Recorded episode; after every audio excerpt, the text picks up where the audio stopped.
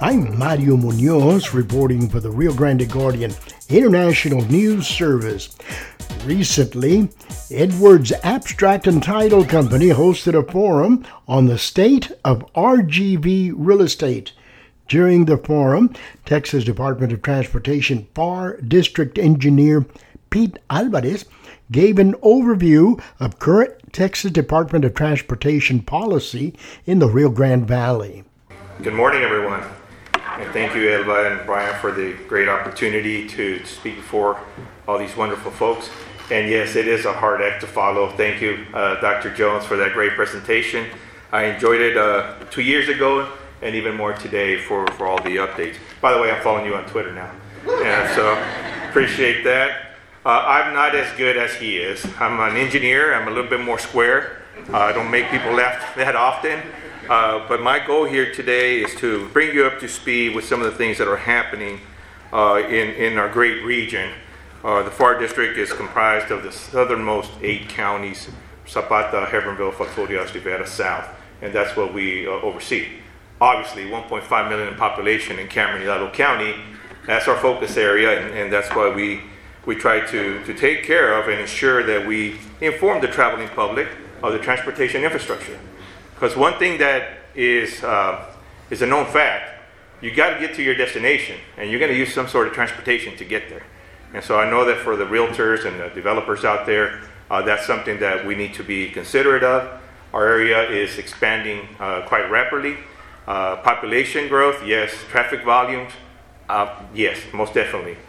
Interstate 2, 1985, when I moved back from California, it was 25,000 vehicles a day. Today, it's 160,000 vehicles a day. That's more than sixfold. And so that is a crazy stat that I try to throw out there to ensure that we inform ourselves. This is the agenda. Real quickly, at TxDOT, safety is our number one priority. And I have some interesting facts to share with you, but they're not fun facts. The fact of the matter is that here in the FAR District, last year we had 133 fatalities in the FAR District on the roadway system. The year before that, it was 84. So you think about one is too many. But 133 last year, that is unacceptable. We all have a responsibility. I think we need to understand that distracted driving, speeding, driving under the influence, not wearing our safety belts. For God's sake, people running red lights. I see that everywhere. And for our law enforcement out there, please enforce. Give a citation. Cut down on this pandemic that is accidents that are happening because of bad behavior when behind the wheel. And so I plead with you, please share these thoughts and ideas with your friends, your family. One fatality is one too many. What if it was a relative of yours? I ask you to think about that. I have 3 young adults that I try to teach them the Smith's principles in driving. It's not easy getting to the next generation to understand these things, but the fact of the matter is we need to improve our driving habits to minimize fatalities in our region. This is the map I think Byron was referring to. I could speak for 2 hours off this map. It all depends on what you want to hear. I will focus on a couple of things, though, just to make sure that we're all in the same page. I see the valley, our region, when you look at connectivity, north and south, east and west, those are very, very important. The legend, I know you can't see it, but big picture, the legend down there, projects in red are projects that are completed. Projects in green are projects that are funded, fully funded, that is. Orange is partially funded, and blue is unfunded. Okay? You see a lot of blue up there. So the demand and the needs for our region is tremendous. Today, we are very proud to share with you that our funding for the FAR District has increased almost 300% since 2017. In 2017, we had $565 million over our 10-year planning budget. 565. Today is 2.2 billion. That's almost threefold. And that's outstanding. My personal opinion, I think we need to be at 3 billion to make sure that we can develop a transportation system that is needed for our region. We work very closely with our local governments, cities, counties, regional mobility authorities, MPOs, in order to leverage projects. The investment by our local governments can leverage a project to the tune of, if, as an example, a local government were to invest 20 to 25% of the upfront cost, then the construction costs could be offset, where we would work together to fully fund the project. And so I thank the mayors, the county judges, RMAs, and other local governments that are thinking ahead. We talk about real estate, you talk about investment, right? And turnover and what have you. Well, the same thing can be said about the transportation system. I'm trying to connect the two because your jobs out there are really, really important. You take care of real estate, sales, funding, lending, if you will. And so we are all interconnected one way or another. I will focus today's presentation, if you will, on a couple of major projects that will affect connectivity in our region. And let me start off, I'm not sure if I can do the pointer thing on this thing. Well, bear with me, I'll try to describe it verbally. And so you start looking at east-west connectivity and how important that is.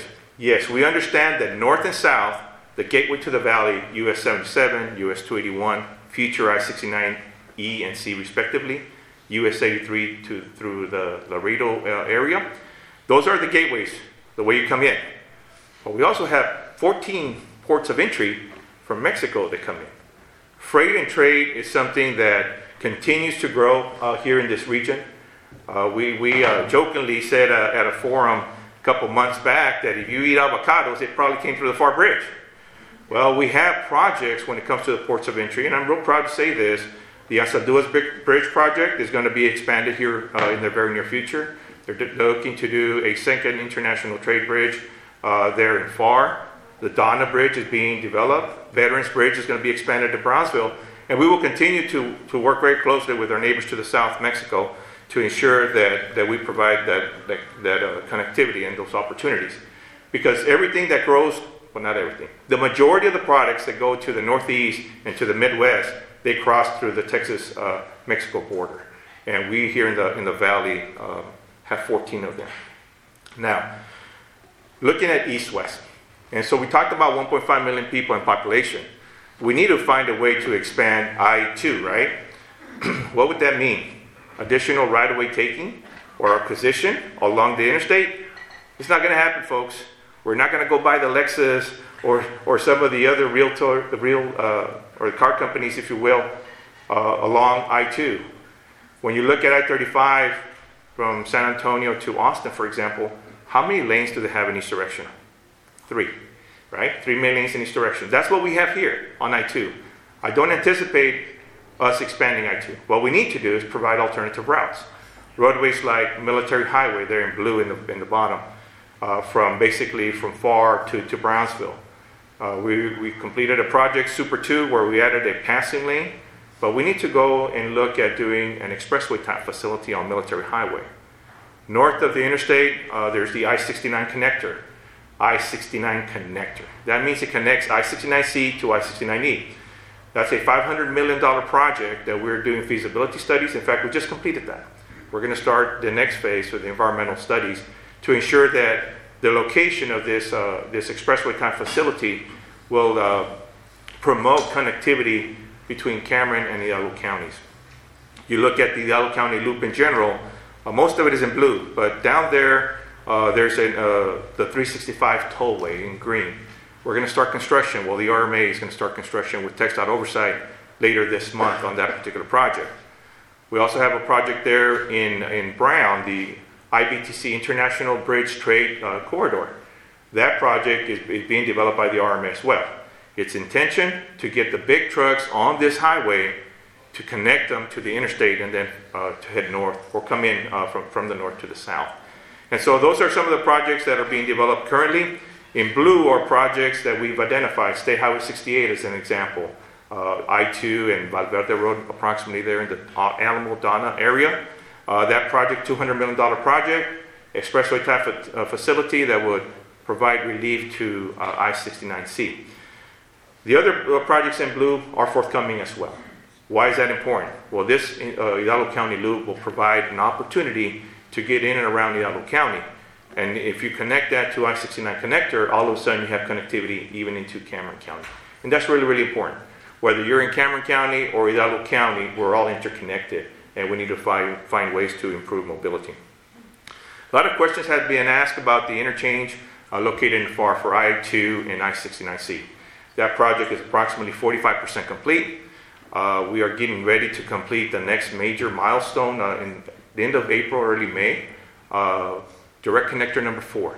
And yes, Byron, there are 2-lane direct connectors. That's the purpose of the project, to go from 1 lane in each direction to 2 lanes to improve mobility, if you will. Once that happens, we'll go into the next phase. The project is on schedule. We're expected to complete the project by December of 2023. Substantial completion December of 2023. By the way, if you want to follow the DPJV, TX.com is the website where you can follow on Twitter, Facebook, social media, or emails where they give you updates on that particular project.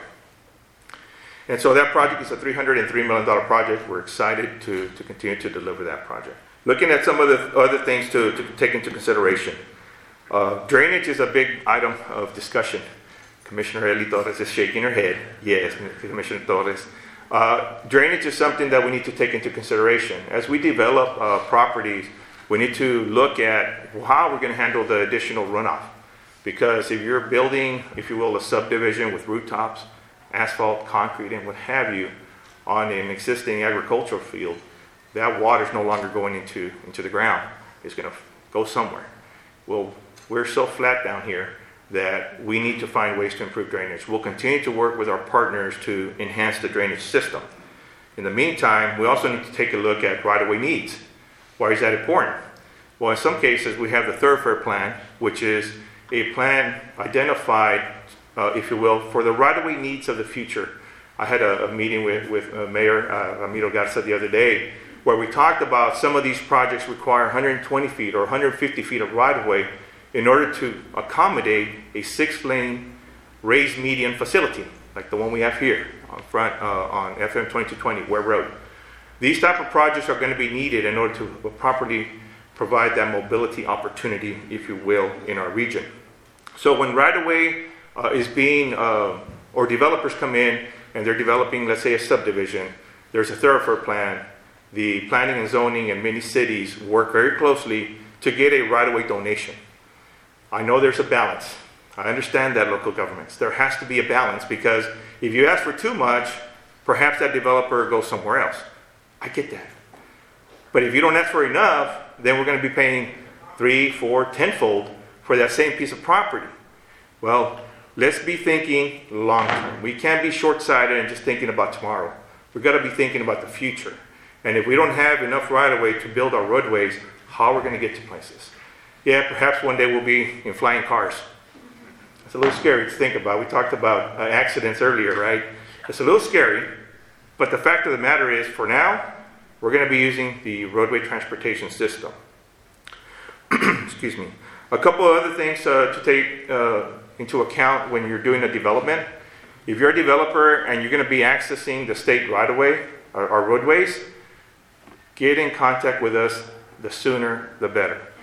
I cannot tell you how many times a developer will give me a call, set up a meeting. I'm building the subdivision, but your area engineer is denying me access to your road. My first question, when did you contact him?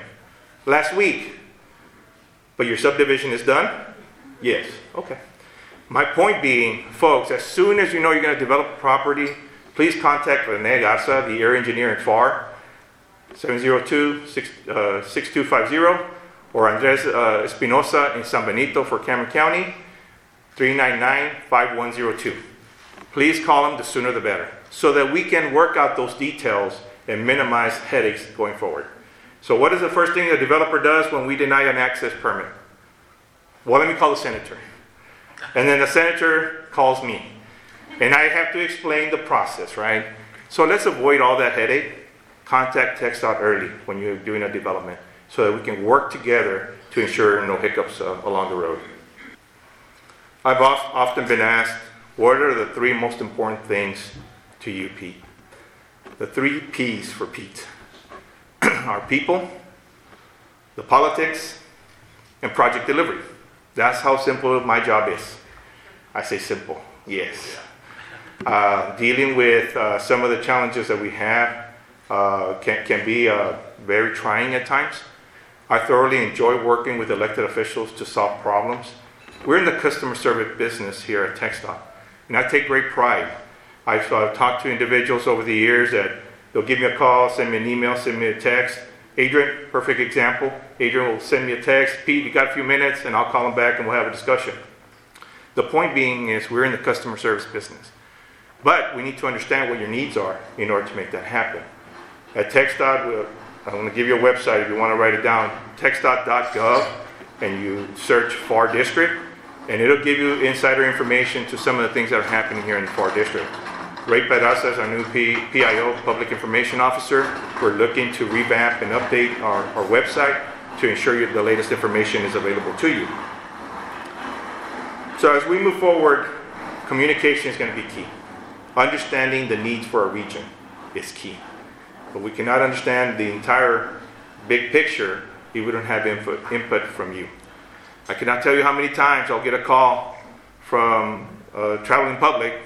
How they get my personal my TxDOT cell number, I don't know. I'm thinking our mayors are giving them out, but I'm not sure about that. But they'll say, we got a pothole on the interstate, as an example. And I'm wondering, how did this individual get my phone number, right? The point being is, you are 1.5 million people that are inspectors for us. If you see a problem, please let us know. More than likely, we already know about it, but don't assume that we do. Because if there's a situation that's happening in your city, in your county, that is affecting the transportation network, please let us know so that we can go and find a way to address it. Now, sometimes it may take a little bit more time, but sometimes there are quick fixes. Sometimes adding a right turn lane, for example, at a signalized intersection, or a deceleration lane to a subdivision, or a left turn lane to a community center. Some of these things improve safety, improve operations, and when you look at added projects, I'm trying to be not too technical here. I have to catch myself. I understand that the audience may not be engineers. But the idea here is sometimes it's a quick fix where we can invest minimal dollars to improve. As an example, State Highway 495. We went in and did a traffic study, and identified that the signals themselves were not synchronized. So if you're traveling, say, from Mission to McAllen, you get a red light every half mile. That is so frustrating, right?